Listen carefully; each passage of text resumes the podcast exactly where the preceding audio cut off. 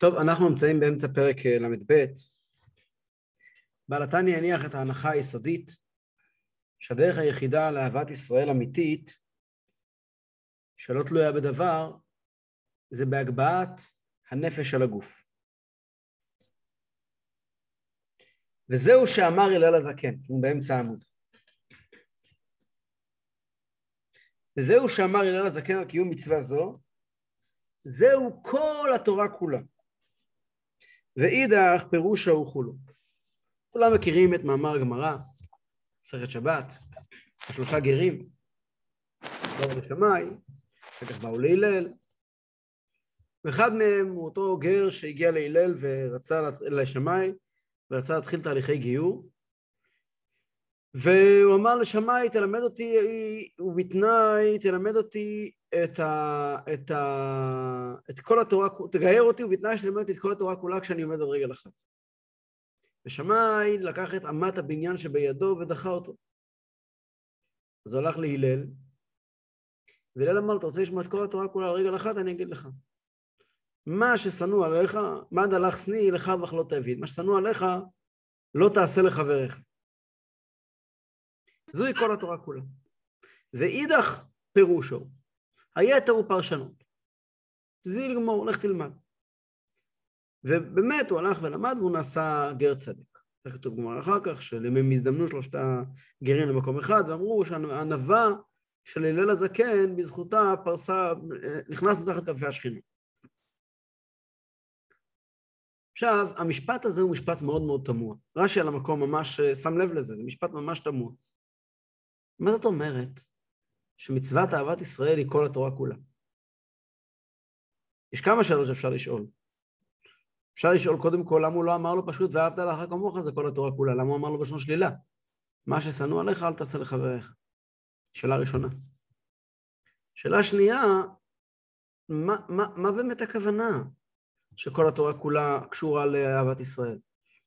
מילא יש, יש, רבי עקיבא אמר, דורות אחר כך, ואהבת לך כמוך, זה כלל גדול בתורה. לא, זה דבר הגיוני. באמת, זה כלל גדול בתורה, ואהבת לך כמוך זה המנוע, זה הנשמה של כל החלק התורה של תורה של בן אדם לחברו.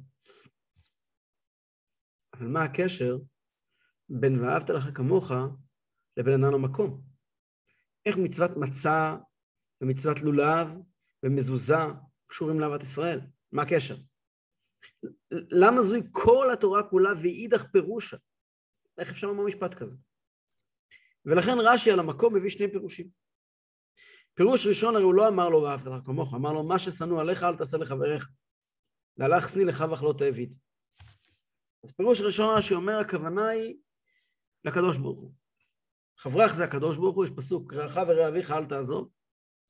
שמה שאתה, כמו שאתה לא רוצה שיעברו על רצונותיך שלך, ככה אל תעבור על רצונותיו של הקדוש ברוך הוא, ולך תלמד מה הם רצונותיו של הקדוש ברוך הוא. זאת אומרת, במילים אחרות, מה שהלל אמר לו, אתה שואל אותי מה זה כל התורה כולה? כל התורה כולה זה להבין שהמרכז זה הקדוש ברוך הוא ולא אתה. מה ששנוא עליך, כמו שבנפש הבהמית, בחיים הרגילים הבהמיים, אתה המרכז ואתה מאוד מאוד נפגע מדברים שהם שנואים עליך, כשאתה רוצה ללמוד תורה, צריך לדעת שהמרכז זה הקדוש ברוך הוא, מה ששנוא על הקדוש ברוך הוא אל תעשה. ממילא צריכים ללמוד כל התורה כולה כדי לדעת מה שנוא על הקדוש ברוך הוא. זה הפירוש הראשון שרש"י מביא, ורש"י, הסיבה שהוא מביא את הפירוש הזה, כי הקושי הוא זועק לשמיים.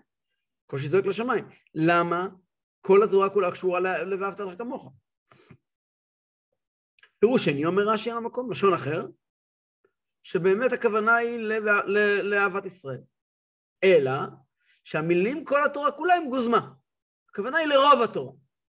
היות שרוב מצוות התורה הם בין אדם לחברו, ורוב מצוות התורה תלויות באהבת ישראל, לכן אפשר להגיד ש"ואהבת לך כמוך" זה כל התורה כולה ואידך פירושו. כך אומר שם רש"י על המקום. עדיין, הקושי הוא קושי. זה טוב בדרך הפשט. אבל אנחנו מנסים להבין את העניינים לאמיתתם, למה באמת הלל אה, הזקן התבטא בלשון כזו? והביאורים בזה, יש כמה ביאורים. כולם בעצם מתחילים פה, בפרק ל"ב. אפשר ללמוד פה כמה ביאורים, מה הוא מתכוון, כיוון שבחסידות שאחרי פרק, פרק ל"ב, יש כמה ביאורים בזה. אני אומר שני ביאורים שמופיעים אצל הצמח צדק בשני מקומות, כל אחד מהם הוא עולם מלא, ואז נראה מה רבינו כותב כאן. כי אפשר איכשהו לדחוס גם את ההבנה הראשונה וגם את ההבנה השנייה בדברי רבינו כאן.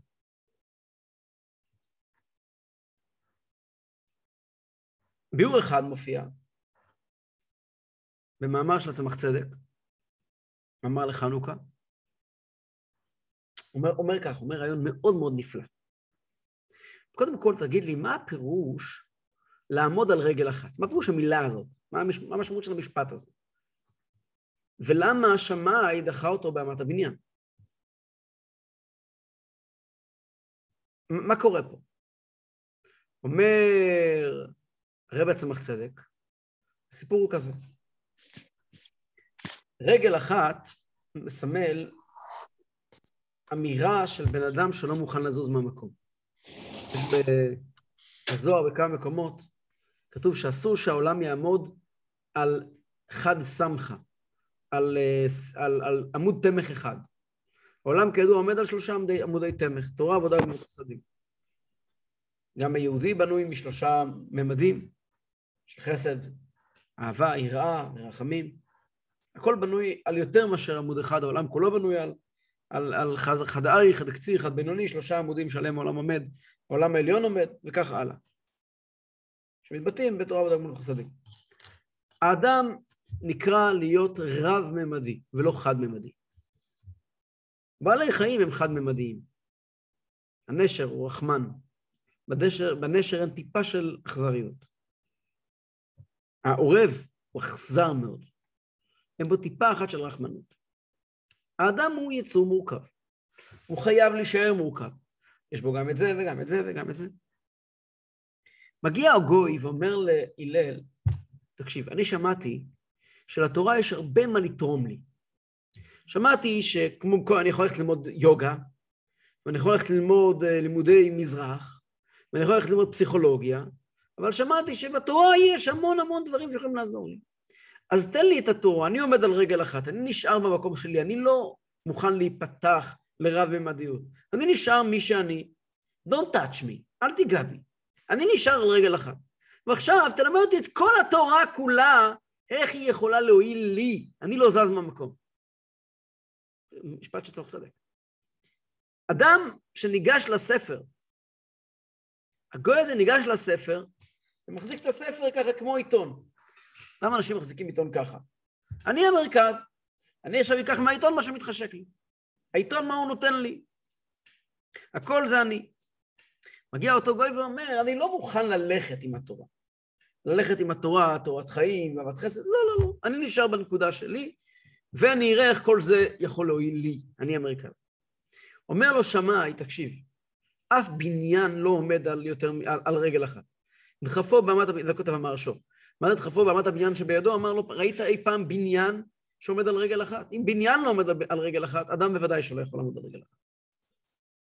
הלל אמר לו את אותם דברים.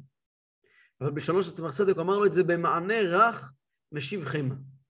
הוא אמר לו ככה, תקשיב, יש לי בשבילך אתגר. אם אתה תהיה מסוגל לעמוד באתגר הזה, כי התקבלת לגיור. מה האתגר? רגל אחת. מה ששנוא עליך, לא תעשה לחבריך. מה הכוונה של האתגר? מה האתגר הזה? כדי לדעת מה שנוא, אתה לא אוהב, מה ששנוא עליך, אתה רוצה שלא יעשו לך, נכון? אתה צריך להיות מודע למה שנוא על חבריך. איך אתה יכול לדעת מה שנוא על חבריך? איך אתה יכול לדעת איך השני תופס את המרחב? בשביל זה אתה מוכרח להיכנס לנעליים שלו, ולנסות לחשוב מהראש שלו, של השני. בוא נראה אותך עושה את זה. בוא נראה אותך מסוגל להסתכל על העולם מהמשקפיים של מישהו אחר. הוא לא אמר לו ואהבת לערך כמוך. הוא אמר לו בוא נראה אם אתה מסוגל להיות מספיק רגיש ולחוש מה השני מרגיש. ושוב פעם חוזרים לנקודה שבה דיברנו כל המפגשים הקודמים. אהבת ישראל שעליה מדובר פה זה לא לתת, זה להכיל. בוא נראה אם אתה מסוגל לקנות את מבט, את המבט של האחר על המציאות מסביב. דע לך, אומר לו הלל הזקן, לשם לא תוכל בחיים להגיע.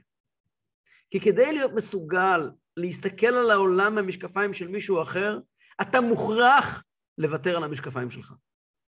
וכדי להיות מסוגל לוותר על המשקפיים שלך, אדם שחי בתפיסת עולם של רגל אחת, בחיים לא יהיה מסוגל להסתכל על העולם מנקודת מבט של מישהו אחר.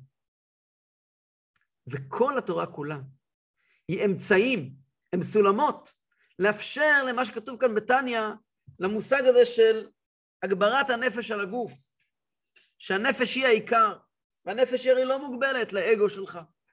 באמצעות, כן בהחלט, מזוזה ולולב וסוכה ומצה, כל אלה הם דרכים, הם אמצעים, שגורמים לנו, מאפשרים לנו להתרומם מעל הכאן ועכשיו, מעל הנקודה המקומית שלנו, מהנקודה הזמנית שלנו, ולהיות מסוגלים להיות, לחיות חיי נפש. בחיי נפש, חיי נפש הם חיים רוחניים, אנחנו מסוגלים, זה המבחן. ואהבת לך כמוך זה המבחן, חיי נפש אנחנו מסוגלים להשיג, לקנות מבט של מישהו אחר, כי אני מפסיק להיות המרכז. יש סיפור של הצמח צדק, היה בן. היו כמה בנים. אחד הבנים שלו קראו לו מערין. הרב הקדוש רבי סול נוח. הוא היה רבה מנייז'ין לימים. סבא של אשתו של הרבי הקודם, סבא של הרבנית. של הרבנית שלנו. רבנית, אה, רבנית של, רבנית של הרבי. מרין, הוא היה גאון גדול. עיקר עניינו היה בניגלה. היה גאון גדול מאוד מאוד מאוד. הוא כתב את שורות צמח צדק. צמח צדק הגיע אותם, צמח צדק הנחה אותו, אבל הוא כתב את שורות צמח צדק. תשובות הלכתיות. מרין, לצד היותו איש הפסיקה של ביתו של הצמח צדק, הוא היה סוחר. היה לו חבר, היה איתו, עושה איתו עסקים, בשותפות, הם קונים, מוכרים. יום אחד התגלה הוויכוח ביניהם על סכום גדול של כסף. שמערים טען שהכסף הזה מגיע לו, והחבר טען שהכסף הזה מגיע לו. אז מרין אמר לו, תקשיב, יש פה ויכוח, אז אה, בואו נלך לדין תורה. ובדין תורה נברר למי זה שייך. היהודי השותף קפץ כנשוך נחש. לדין תורה? עם הבן של הרבה? אני את הבן של הרבה בחיים לא אקח לדין תורה. אם המחיר של העובדה שאתה רוצה לקחת לדין תורה תהיה ש, שאני אוותר, אז אני אוותר. אני מוכן להפסיד כך וכך מאות אלפי שקלים, ובלבד שלא להיקרא תובע או נתבע, כאשר מהצד השני עומד בנו של הרבה. מרין אמר לו, תקשיב, אני מצידי בשום פנים ואופן לא מוכן ליהנות מהעובדה שאני הבן של הרבה, שלכן אני לא אוכל לזכות לדיון הוגן. אני לא מוכן ליהנות מה... ש... אני לא מוכן שתוותר לי, ו- ו- ו- ובעקבות זה תקבל, כאילו, אני אקבל את הכסף בגלל שאני הבן של הרבה. זה שאני הבן של הרבה זאת מציאות חיים, נכון, אבל זה לא אמור להיות uh, פקטור ב- ביחסים שלנו כשותפים.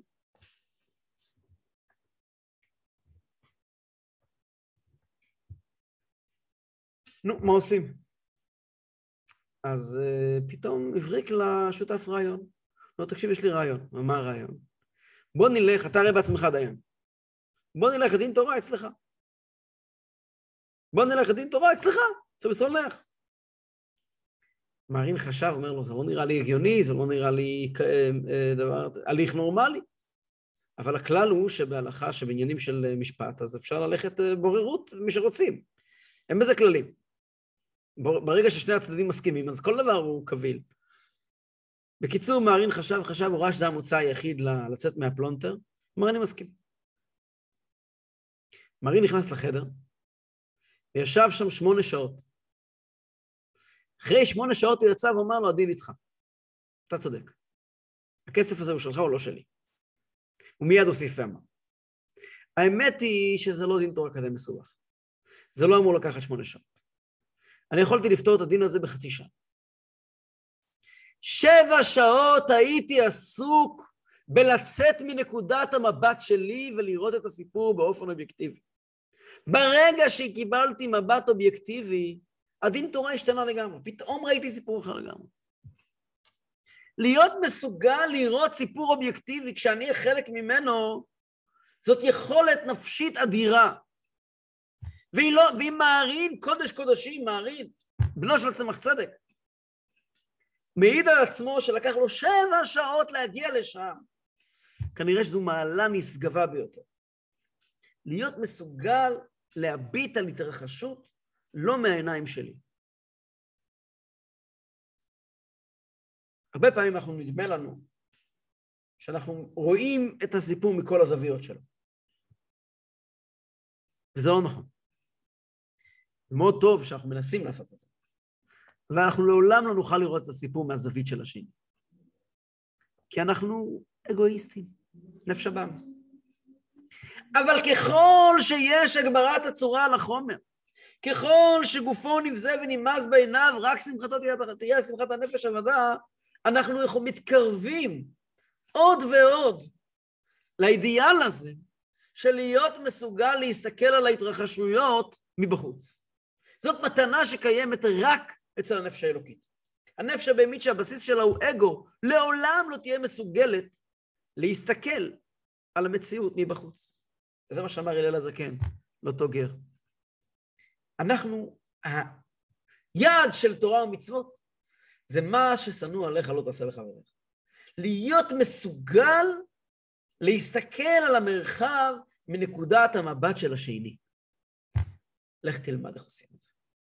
כשתגיע, תחזור אליי. וזה התחיל אותו גוי, אותו גר, לעבוד על זה, וראה עד כמה שזה בלתי אפשרי, כנראה שהוא לא היה אדם מרומה, והבין שאת המעלה הזאת לעצמו הוא לא יוכל לקנות, הוא צריך ללכת אליה. וככה הוא, הוא, הוא, הוא, הוא, חסה תחת כנפי השכינה. זה ביור אחד של צמח צדק בסיפור הזה של הלל הזקן. ישנו ביור נוסף, וזה מסתדר...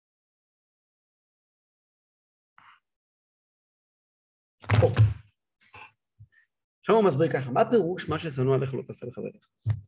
אומר צדק כבר רעיון אדיר. הדבר שהאדם הכי שונא זה שאנשים אחרים חושבים עליו דברים לא טובים. אומרים עליו דברים לא טובים. אה, זה מה ששנוא עליך. שנוא עליך שאתה נתפס, שאנשים מזלזלים בך. עכשיו, למה אנשים מזלזלים בך? כתוב, אחת מהעצות החשובות בחינוך, יש פתגם בפרקי אבות שאומר, ואל תשתדל לראותו בשעת כלכלתו. יש כלל גדול בחינוך, שמאוד מאוד חשוב לא לראות. לפעמים צריכים לא לראות. לא כל דבר שילדים עושים אנחנו צריכים לראות. יש דברים שיותר טוב בשביל החינוך של הילדים, שאנחנו לא נדע מהם. נתנהג כאילו הם לא קרו, ולא היה. זה, עצה טובה, להרבה דברים. גם מורה בכיתה, לא הכל צריך לדעת. יותר טוב שלא ידע לפעמים. אל תשתדל לראותו בשעת כלכלתו. עכשיו, למה באמת? ברגע שאתה תופס בן אדם בשעת כלכלתו, גמרת אותו. שמת אותו בפינה ואתה מגדיר לו את הזהות שלו. אם אני תפסתי ילד מדבר מילים שהוא בבית לעולם לא ידבר, מדבר ככה עם מישהו אחר, ואני אעיר לו על זה, אם הוא, אם הוא ראה שאני ראיתי זה משהו אחר. אם הוא לא ראה שאני ראיתי, זה יעבור, הוא יגדל, זה, זה, זה, זה, הוא, הוא לא ימשיך לדבר ככה. הוא סך הכל ילד יגדל. אם אני כן ראיתי את זה, אז הילד פתאום שינה את הדימוי שלו בעיניי. כלומר, בעיניים שלו, איך שהוא מדמיין, איך שהוא תופס את עצמו, בעיניים שלי הוא שינה את זה, במילא הוא יכול לוותר לעצמו על הרבה דברים, וזה ממש לא טוב. הרבה פעמים אנחנו, עדיף שניתן לאנשים אה, אה, מבט מכיל הרבה יותר, וזה יועיל להם בזה ובבא, ואולי עוד נדבר על זה, יש לזה איכות גדולה מהרבי גם כן, בכל מיני הקשרים. מכל מקום, אנחנו מאוד מאוד לא אוהבים שאנשים חושבים עלינו כל מיני דברים לא טובים. מאוד, בחיי חברה זה הדבר הכי נורא. איך אנשים מסתכלים עליי? יש כזה פתגם שאומר, אתה זה לא מי שאתה, שאתה חושב ש, שאתה, ואתה זה גם לא מה שאחרים חושבים שאתה. אתה זה מה שאתה חושב שאחרים חושבים שאתה. אז uh, מאוד מאוד חשוב איך אני מסתכל, איך אנשים מסתכלים עליי. עכשיו, לכאורה, המידע המפליל שיש לי עליי הוא הכי הרבה שקיים למישהו ever. הרי אף אחד בעולם לא היה לידי כל כך הרבה כמו שאני הייתי לידי. ממילא אם יש דברים לא טובים לומר עליי, הראשון שיודע אותם זה אני. למה אני לא שונא אותי? הרי אם מישהו אחר ידע מכל מיני פעולות שעשיתי, מכל מיני סגנונות דיבור שלי, כל מיני מצבים שלי בחיים, אם הייתי נחשף עם הצדדים האלה של החיים שלי לאדם זר, הוא הרי היה שונא אותי. היה מזלזל בי, הוא היה שונא אותי. ואני הרי עד לכל הרגעים האלה בחיים, וכל הסיטואציות המביכות האלה. אני העד, העד הכי קרוב. וראו איזה פלא. לא רק שאני לא שונא אותי, אני אוהב אותי, ולא סתם אני אוהב אותי, אני מעריך אותי ומעריץ אותי, ואין בעולם, כולל אימא שלי, מעריץ גדול לי מאשר אני. ככה זה אצל כולם. גם אלה ששונאים את עצמם, חבר'ה, זאת האהבה העצמית הכי חזקה שיש. לא ניכנס לזה כעת, אבל זה נובע מ... אנשים ששונאים את עצמם, זה נובע מנרקסיזם קיצוני. אבל לא זה הזמן עכשיו לדבר על זה. אז איך זה יכול להיות? אלא מה, אומר עצמך צדק ככה. זה שאני, יש לי מידע עליי, המידע הזה מאופסן אצלי במוח. המוח הוא מקום טכני. אני לא מאפשר למידע הזה להתנפח ולמלא לי את הלב. עובדה, אני יודע עליי כך וכך. אל, זה, אלו, אלו עובדות. עובדה. העובדה הזו, ברגע שאני חוסם אותה, כי יש לי חסימה, יש משהו שמפריד בין המוח ללב, שזה אהבת עצמי. ברגע שאדם משוחד באהבת עצמו, אז הוא לא רואה חובה לעצמו. כל נגעים אדם רואה חוץ מנגעי עצמו. אדם לא מסוגל לראות את נגעי עצמו, כן? הגמל לא רואה את הדבשת שלו. הוא לא רואה את נגעי עצמו כי הוא כל כך מלא באהבת עצמו, שהוא לא מסוגל לראות את נגעי עצמו. זאת אומרת, זה לא שאני מגיע, אם תשאל אותי אובייקטיבית האם פעולה מסוימת היא, היא, היא ראויה או לא ראויה, אני אסכים איתך שלא ראויה. אבל אני בכלל לא מקשר את זה לחיים שלי. כי זה שאני יודע עליי כך וכך, זה תיקייה במוח. נמצאת במוח, מקודדת, הכל בסדר, נמצא מגירה 58 למטה מצד שמאל. אין לזה שום קשר ללב, לאיך אני מרגיש כלפי עצמי. אלו העובדות, זהו נקודה. כשאני יודע משהו על מישהו אחר, לעומת זאת, שם אין לי את המחסום של אהבת עצמו, כי אני הרי לא אוהב אותו, אני אוהב אותו, אבל לא אוהב אותו כמו שאני אוהב אותי. במילא המידע שיש לי עליו מתנפח אצלי ויוצא מפרופורציה. לא המידע, הרגש שמגיע מהמידע. פלוני הוא טיפש, פלוני הוא שטחי, פלוני הוא אומלל, פלוני הוא אדיוט, פלוני הוא ככה ופלוני הוא אחרת. כל המילים האלה, כל השפה הזאת, זה לא עובדה פלוני עשה כך וכך, אלא זה נפח. זה המון מיץ, ג'וסי, שיוצא מהמידע הזה. והג'וס יוצא מהמידע הזה כי אין מחסום בין המוח ללב. עכשיו, בעיקרון, מחסום בין המוח ללב בעבודת השם זה לא דבר טוב. אבל באהבת ישראל זה דבר מאוד חשוב. החוכמה לאהוב מישהו אחר היא לא כאשר אני יודע עליו רק דברים טובים. אומר הלל לגר, להיות מסוגל לאהוב מישהו אחר שאתה יודע עליו את כל הרע שבעולם. למרות שאתה יודע את כל הדברים האלה, ובלי לחפש עכשיו הסברים, הוא עשה את זה בגלל, כיוון, בלי, בלי, בלי, בלי כל מיני פלפולי רבי לוי יצחק מברדיצ'ו, שזה דבר גדול מאוד, אבל לא זה מה שאתה עושה. אתה אוהב אותו כי אתה אוהב אותו. אתה מסתכל על העולם מנקודת המבט שלו. איך שהוא היה רואה את זה, כמו שאתה מסתכל על עצמך, ואתה מנתק בין העובדות לבין הרגש, ככה אתה צריך להתנהג עם מישהו אחר. מה ששנוא עליך, אל תעשה לחבריך, זוהי כל התורה כולה, אומר הצמח צדק, ואידך פירושו, כי לעולם לא תצליח לעשות את זה, להביט על מישהו אחר, ושוב פעם, לקנות את נקודת המבט שלו, בלי תפילין וציצית ומזוזה. יש פתגם, אנחנו מתקרבים הרי חג החגים לי"ט כסלו. יש פתגם שבאהבת ישראל יש שלוש דרגות, שגולמו על ידי תלמידי, הבעל, על תלמידי המגיד. הדרגה הראשונה, הדרגה של רבי זושה מאניפולי. שרבי זושה מאניפולי מעולם לא ראה רע אצל יהודי אחר. מבחינת לא יגורך רע. ולמה הוא לא ראה רע אצל אף אחד אחר? הסיבה היא פשוטה. כי רבי זושה מאניפולי היה צדיק גמור.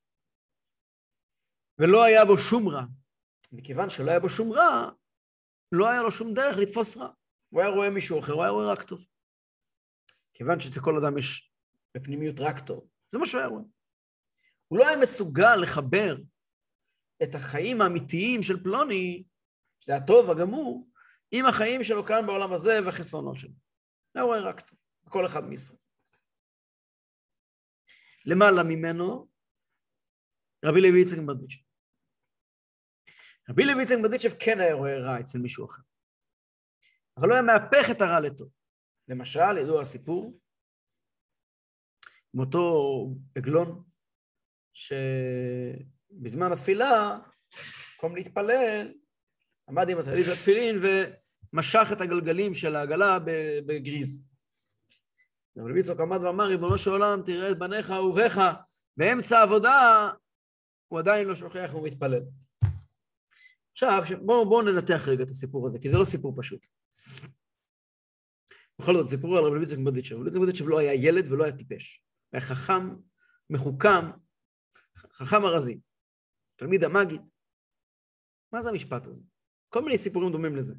לימודי זכות מתחת האדמה. מה, מה, מה, מה, מה, מה אמרת פה? מה זאת אומרת, מה זאת אומרת שפלוני מתפלל אפילו כשהוא עובד? הבן אדם חסר יראת שמיים, תפילין לא אומרים לו כלום, תפילה לא אומרת לו כלום. הבן אדם מושך את העגלה שלו בגריז כשהוא מתפלל. מה, למה אתה הופך את היוצרות? מה המשמעות של המילים האלה? הבן אדם באמצע שהוא בגריז הוא עדיין מתפלל. מה, מה זה המילים האלה? על דרך זה כל הסיפורים, שהוא פוגש יהודי מעשן ביום כיפור.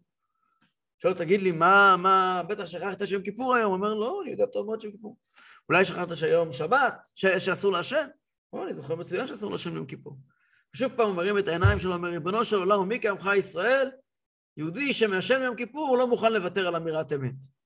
שוב, זה נשמע ורטלח, זה נשמע כזה פתגמים יפים כאלה, סעודה של, של מלה ומלכה. אבל, אבל אמר אותם רבי לוי צגן ברדיצ'ב, וילד הוא לא היה, הוא היה אדם גדול. מה הפירוש של המילים האלה? לכאורה הכוונה היא כזאת. רב זושה מאניפולי לא ראה את הרע של היהודי, הוא ראה רק נשמה. אבל הוא בעצם מדהים שבגלל יותר גבוה. גם הוא ידע שהיהודי זה נשמה ולא גוף. כשהוא הסתכל על מישהו אחר, הוא ראה נשמה. כשהוא הסתכל על העגלון הזה, הוא ראה נשמה שאוהבת את הקדוש ברוך הוא, ודבקה בו, כמו רב זושה. אבל עם תוספת. רבי ויצו גם ראה שהנשמה הזאת התלבשה בגוף, וגוף בהמי מאוד, ונפש הבהמית בהמית מאוד, שאצלה המרכבה והסוסים חשובים יותר מהתפילה, את זה הוא גם ראה. רב, את זה רבי שלא ראה, רבי לויצה כן ראה. ורבי לויצה אומר, ריבונו של עולם, תראה מי יותר חזק, הנשמה או הגוף. אם גוי היה אם, אם מחובר לאלומה הזה, הוא לא היה מתפלל. למה הוא מתפלל אפילו שהוא כל כך תחתון? הוא מתפלל, אנחנו אומרים בתפילה, ובכל זאת שמך לא שכחנו. הוא מתפלל כי הנשמה בכל זאת מפריעה לו. כי החיבור הזה לקדוש ברוך הוא לא עניין שקיים אצלו קודם ירידתו למטה. זה קיים אצלו עכשיו, אתה רואה אותו עכשיו עומד ומושך את העגלה, אתה יודע למה הוא עושה את זה? למה הוא מתפלל תוך כדי? הוא מושך את העגלה בגלל נפש הבאמיס. אבל למה הוא מתפלל? כי סוף כל סוף גם בגוף הנחות שלו והגס שלו, הנשמה מהירה. משהו מהנשמה מהיר. אז תסתכל איזה יופי, גוי אחד בארץ, שגם שהם חיים, חיים תחתוניים, חיים של העולם הזה, הנשמה מהירה, תסתכל איזה יופי. זה רב לוי צמבדיץ'. דרגה עצומה. למעלה מכולם זה רבינו הגדול. כשהדמור הזה כן מגיע ואומר, פלוני עובר עבירות, אני לא מתעלם מזה, אני רואה את זה. פלוני, הגוף שולט עליו ולא הנשמה. לא בא להפוך את העבירה לזכות. ואני אוהב אותו. אני אוהב אותו כי חלק אליקה ממעל ממש, יש פה חלק מהקדוש ברוך הוא שנמצא בגוף. ונכון, הגוף מסתיר. אבל סוף כל סוף, בנים אתם לשם אלוקיכם, ואני אוהב אותו עם כל החסרונות שלו. אני לא בא ליפייף שום דבר, לייפות שום דבר. כזה הוא, ואני אוהב אותו בכל זאת. וזה דרגה הכי עליונה שיש. לחבק את השני, פעם היה סיפור שמישהו אמר לרבי ביחידות, יחידות או בפברינג, פעם רבי הזכיר. היה יהודי גדול, ב- ב- ב- ב- לא רחוק מסתם סיימתי, מרחק של כמה קילומטרים בודדים, שהיה צדיק גדול, שדיבר מאוד חריף נגד איך שהרבי עוסק בקירוב יהודים. אז הרבי התבטא ואמר, הרי גם אצל המשפחה של אותו יהודי, אם יהיה בן שיעזוב את הדרך, הם יעשו הכל כדי להחזיר אותו. אייגנה, שלנו, הם יעשו הכל כדי להחזיר אותו הביתה. ויהיו מוכנים לא, לא לראות ולסלוח על כל הדברים הלא טובים, ובלבד שיגיעו לנשומה שלו וירימו אותו בחזרה ויביאו אותו חזרה לבס מדרש, לבית, לזה. אצל הרבי השוור, ככה הרבי אמר, כל יהודי הוא בן יחיד, ומבשרך לא תתעלם. זה מבט של רוממות הנשמה. ככל שהנשמה יותר מרוממת, היא מסוגלת לראות ביהודי את הנשומה שלו. אז, אז יש דרגה שאנחנו מסתירים את העיניים מהגוף ורואים רק את הנשמה. יש דרגה, זה שמניפולים. יש דרגה שרואים את הגוף ומנסים לראות איך הנשמה פועלת בה. ויש דרגה שהגוף לא מפריע לנו לאהוב אותו, בגלל הנשמה. ככל שאתה יותר מרומם ומסתכל על העולם בעיניים של נשמה, אתה רואה בעולם ביטול לקדוש ברוך הוא. מלכל יהודי בעיניים שלך הוא בנו יחידו של הקדוש ברוך הוא ואתה אוהב אותו. ישאל השואל, הרי מאיתנו, אתה מדבר לאהוב יהודי כמו אדמו"ר זקן, הרי מאיתנו לרב זושה מניפולי, לומר שיש מרחק זה גם טיפשי. אנחנו, שום קשר לא. רב זושה מניפולי הוא שרף משרפי מעלה. ומה אנחנו בכלל מדברים פה, להידמות בדרכיהם של צדיקים כל כך עליונים, כל כך חידושים, כל כך נשגבים, מה לנו ולזה בכלל? אבל האמת היא שאדמו"ר זקן כותב את זה כאן בתניא, כי זה קריאת דרך לכולם. ככל שאנחנו חיים חיי שליחות, חיים מרוממים שהנשמה היא העיקר והגוף הוא טפל, ככה המבט שלנו באמת ובתמים על יהודי אחר הוא מבט רוחני. אני חושב שאפשר לראות את זה בגילוי ממש אצל השלוחים של הרב. כשמתעסקים בעניין השליחות, מתעסקים בעניינים אחרים, אז הם בני אדם כמו כולם. כששליח של הרבה נמצא בשליחות שלו ומתעסק בענייני השליחות, אז הוא מקבל את המבט של הרבה. אפשר לראות איך ששלוחים של הרבה אצלם באמת ובתמים, יהודי הכי גס והכי מלוכלך, עם כל החסרונות שבעולם, הוא יקר מכל יקר והם יעשו הכל בשבילו, בלי שום קשר לרווח רוחני בעתיד. למה? כי הוא בנו של הקדוש ברוך הוא. מכוח מה השלוחים עושים את זה? כוח השליחות. מה זה השליחות? שליחות פירושו הגברת הנפש של הגוף. כעת אני פועל מתוך האידיאלים הקדושים, לא מתוך מה שבא לי, לא לשמי, לא לכבודי ללכות בית אבא. כשאדם פועל עבור האידיאלים, מה הקדיש ברוך הוא רוצה, איך הקדיש ברוך הוא רואה את הדברים, אז זה באמת, ואהבת לך כמוך. ראיתי אצל הרבי הקודם כותב באיזשהו מקום, מה פירוש ואהבת לך כמוך? ידוע הרי, רמב"ן כותב שזה גוזמה.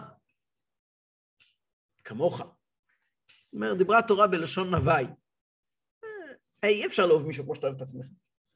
אז הרבי הקודם כותב באיזשהו מקום, ואהבת לרעך באותה שיטה שאתה אוהב את עצמך.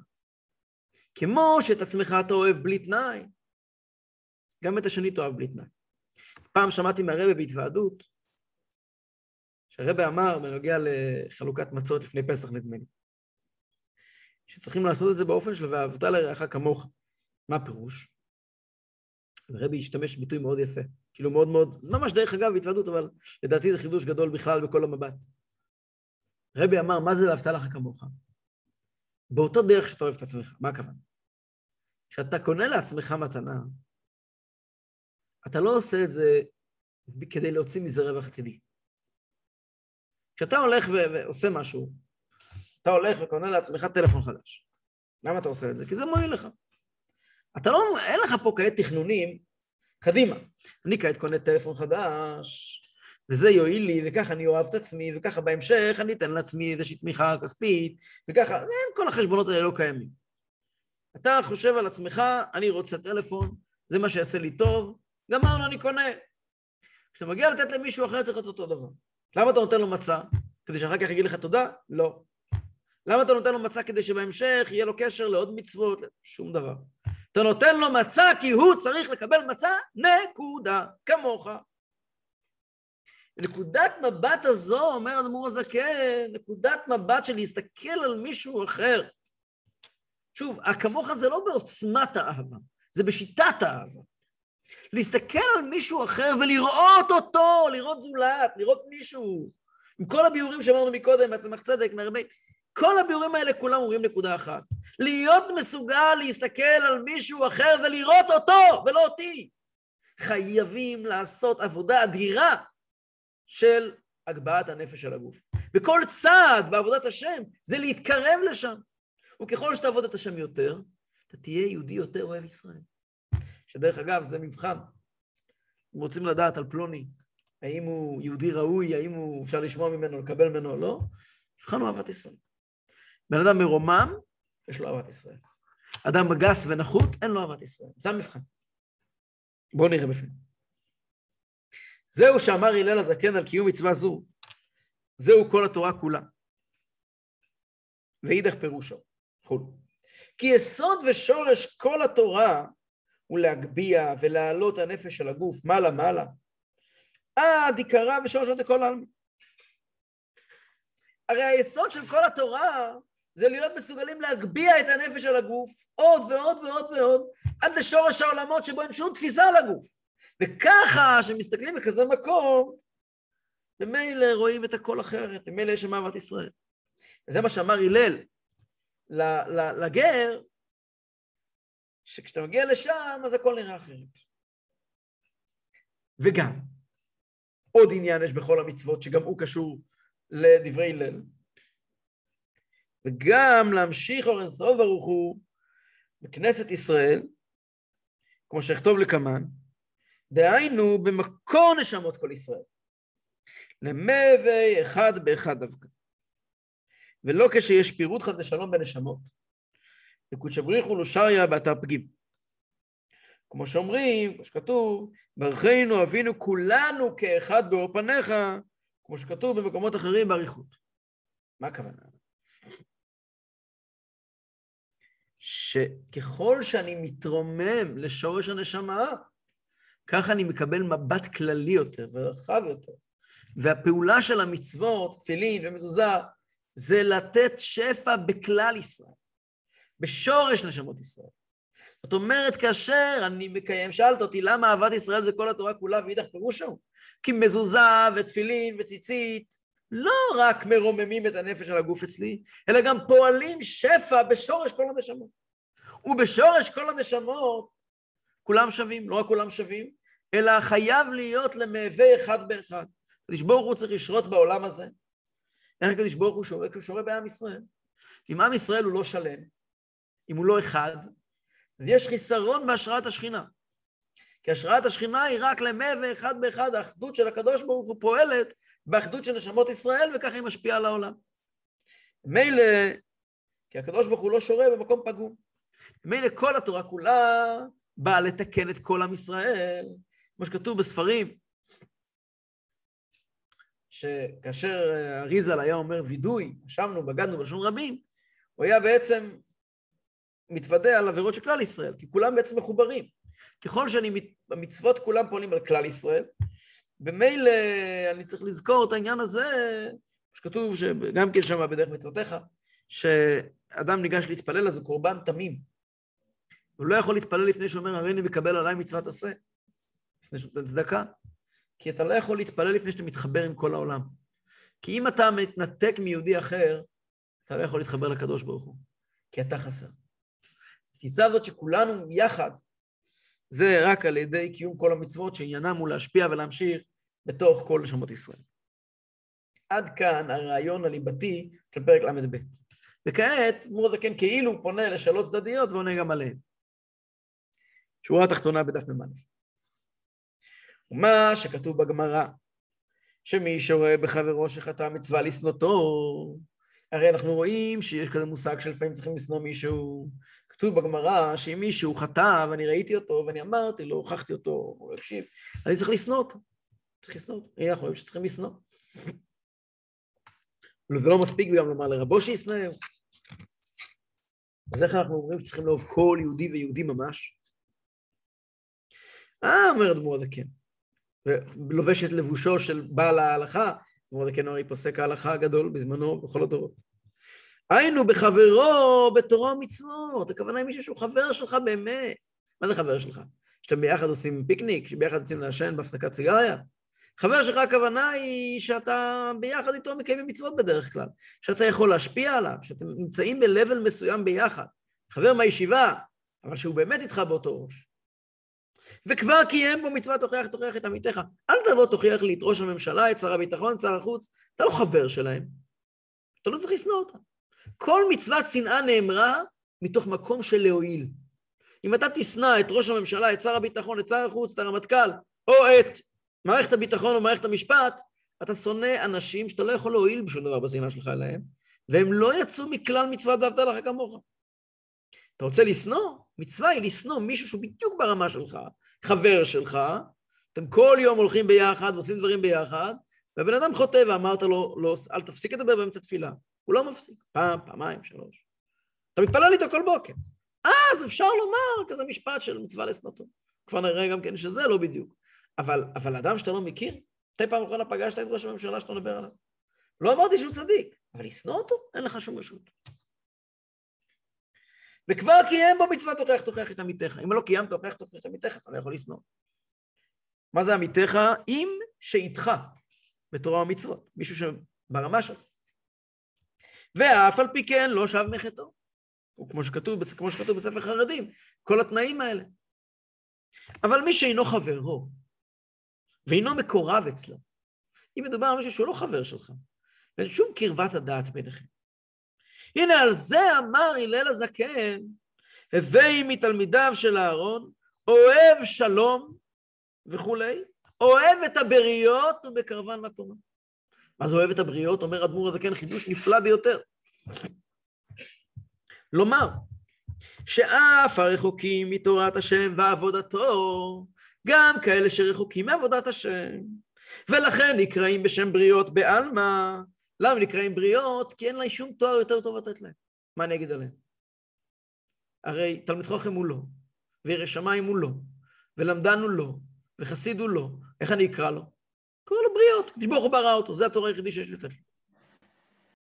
גם הם, אה, אותם בריות, כלומר, האנשים שבתחתית הסולם הדתי הרוחני, צריך למושכן בחבלי אבותות אהבה. צריכים למשוך אותם באבותות אהבה, בחבלים של אהבה. וכולי היי ואולי שווה כל ההשתדלות להשקיע את כל הכוחות, כל זה כדאי, אולי, כן, יוכל לקורבן לתורה ודת השם. מציאות מוכיחה, משנאה לא מקרבים אף אחד. באהבה, הרחוקים ביותר אפשר לקרב. חושב שאנחנו שנמצאים בארץ ישראל, שנת תשפ"ב, יודעים דבר או שניים על האופי הזה, מה שלא ידעו לפני 200 שנה. תסתכלו, הבט ימין, הבט ימין הוא, אה, תסתכלו ימינה, תסתכלו שמאלה. כמה יהודים חזרו בתשובה ומספרים לך, אני הייתי השונא הכי גדול של יהדות. כמה ידוענים שהיו מפורסמים באמירות שלהם נגד יהדות ונגד יהודים ונגד מה שאתם רוצים, נמצאים היום בבתי כנסת, מניחים תפילין, מדברים אחרת לגמרי. זה לא קרה כי מישהו זרק עליהם אבנים, זה קרה כי אוהבו אותם. אם תאהב, כולי היי ואולי, הרי אש ונשמה. אולי תצליח למושכם לתורה עבודת השם. יותר מזה אומר הדבר הזה כן, והן לא. ואם לא תצליח למשוך אותנו לעבודת השם, אומרת בו כן, לא הפסיד שכר מצוות אהבת רעים. קיימת מצווה, מצוות אהבת ישראל. מצוות אהבת ישראל לא מותנית בכך שתצליח לקרב אותו לתורה ומצוות. תפסיק להסתכל על כל דבר כאמצעי. תמיד הרבי הזהיר שכשעושים בתי חב"ד, עוזרים אה, מבחינה כלכלית לאנשים, עושים אה, סיוע כזה ואחר, לא לצפות מהם שום התקדמות תורה ומצוות, זה לא קשור. תן, תדאג לגשמיות של היהודי, אמר הרבי, כדי לדאוג לגשמיות של היהודי. אל תחשוב על רוחניות שאתה דואג לגשמיות של היהודי. פשוט תדאג לו ללחם, ללחם לאכול, ומים לשתות, ומיטה לישון. תדאג ליהודי, נקודה. אל תעביר בראש שלך מחשבה זרה של קירוב רוחני. אחר כך, שלב ב' זה דברים אחרים. אבל כשאתה עוזר ליהודי, תעזור לו, תאהב אותו, תעזור לו, תקבל אותו. בלי קשר לכלום.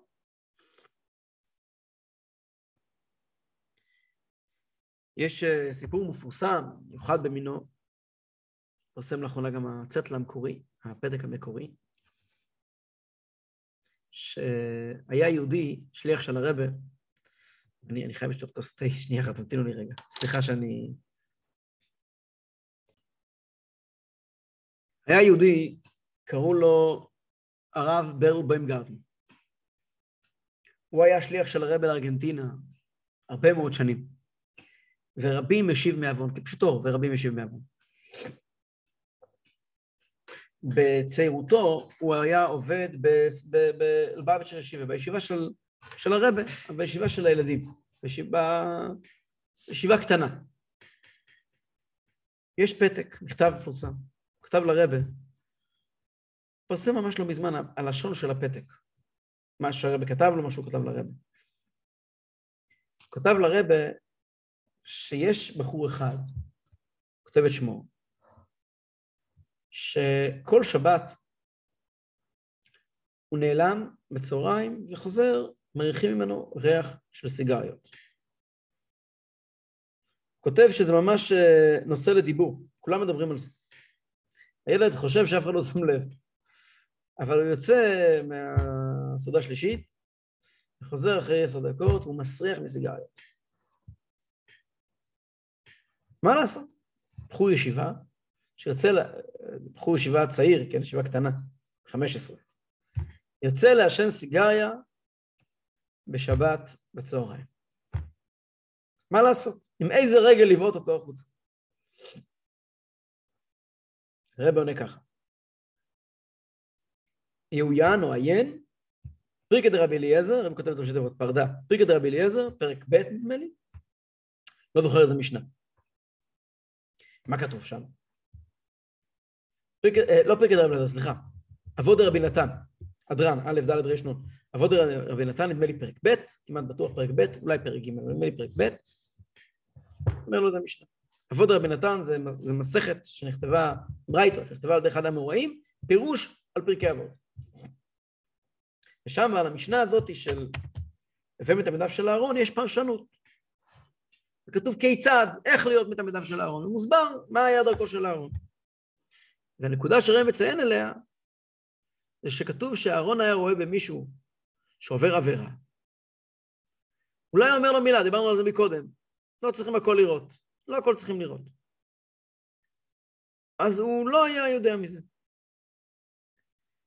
מה הוא כן היה עושה? בפעם הבאה, כשהיה פוגש את אותו בן אדם, היה מראה לו חיבה יתרה. הבן אדם היה יודע שהלל מראה לו חיבה יתרה. הוא היה משוכנע שהלל לא יודע, שהלל לא יודע את מצ... שאהרון הכהן, סליחה, מה דרכו של אהרון? הביא מתלמידיו של אהרון. שאהרון הכהן לא יודע את מצבו. ולכן הוא היה מאוד מאוד מוחמא ונהנה מהקרבה של אהרון הכהן. אז הוא היה רוצה להתאים את עצמו לדרך שבה אהרון תופס אותו. ולכן, כך כתוב בעבוד רבי נתן. ולכן, נפתח פה עבוד רבי נתן שנייה אחת, אני אגיד לכם בדיוק את הראשון. ולכן, אומר, הוא הפסיק לעבור עבירות, והוא עשה הכל כדי לא לצאת רשע בעיניו של אהרון. הנה רגע, אחד, אני אגיד לכם בדיוק את הנושא.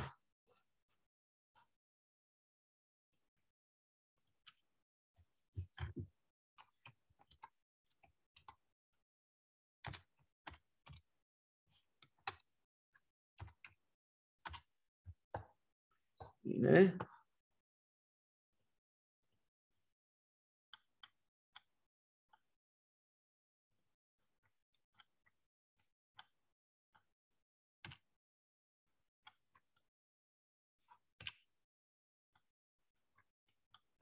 רגע אחד, אני רואה, זה לא פרק א' ולא פרק ב' ולא פרק ד'.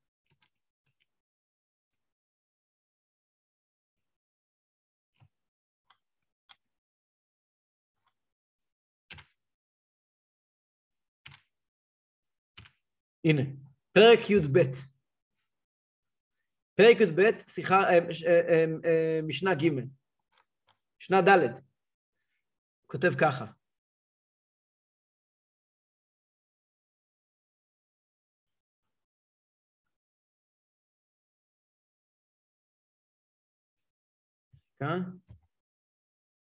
הנה, כשהיה אהרון מהלך בדרך, פגע לו באדם רע, או באדם רשע, ונתן לו שלום.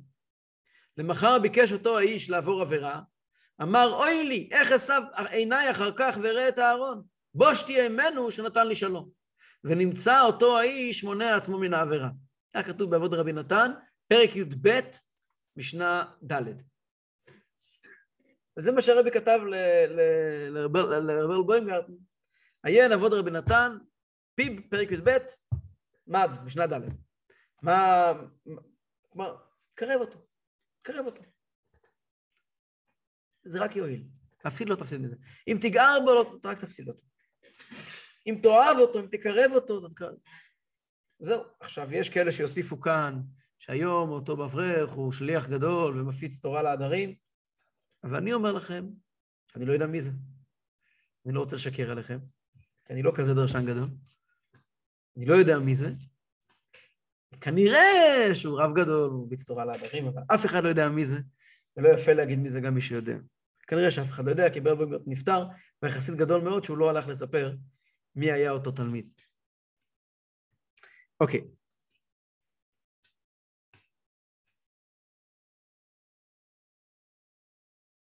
בסדר, אני מגיע השעה. נמשיך בעזרת השם שבוע הבא. ואין הכנה יותר טובה להתעסק כסלו מאשר לימוד פרק ל"ב, ובעיקר ההפנמה שלו והעבודה לפיו בפועל ממש.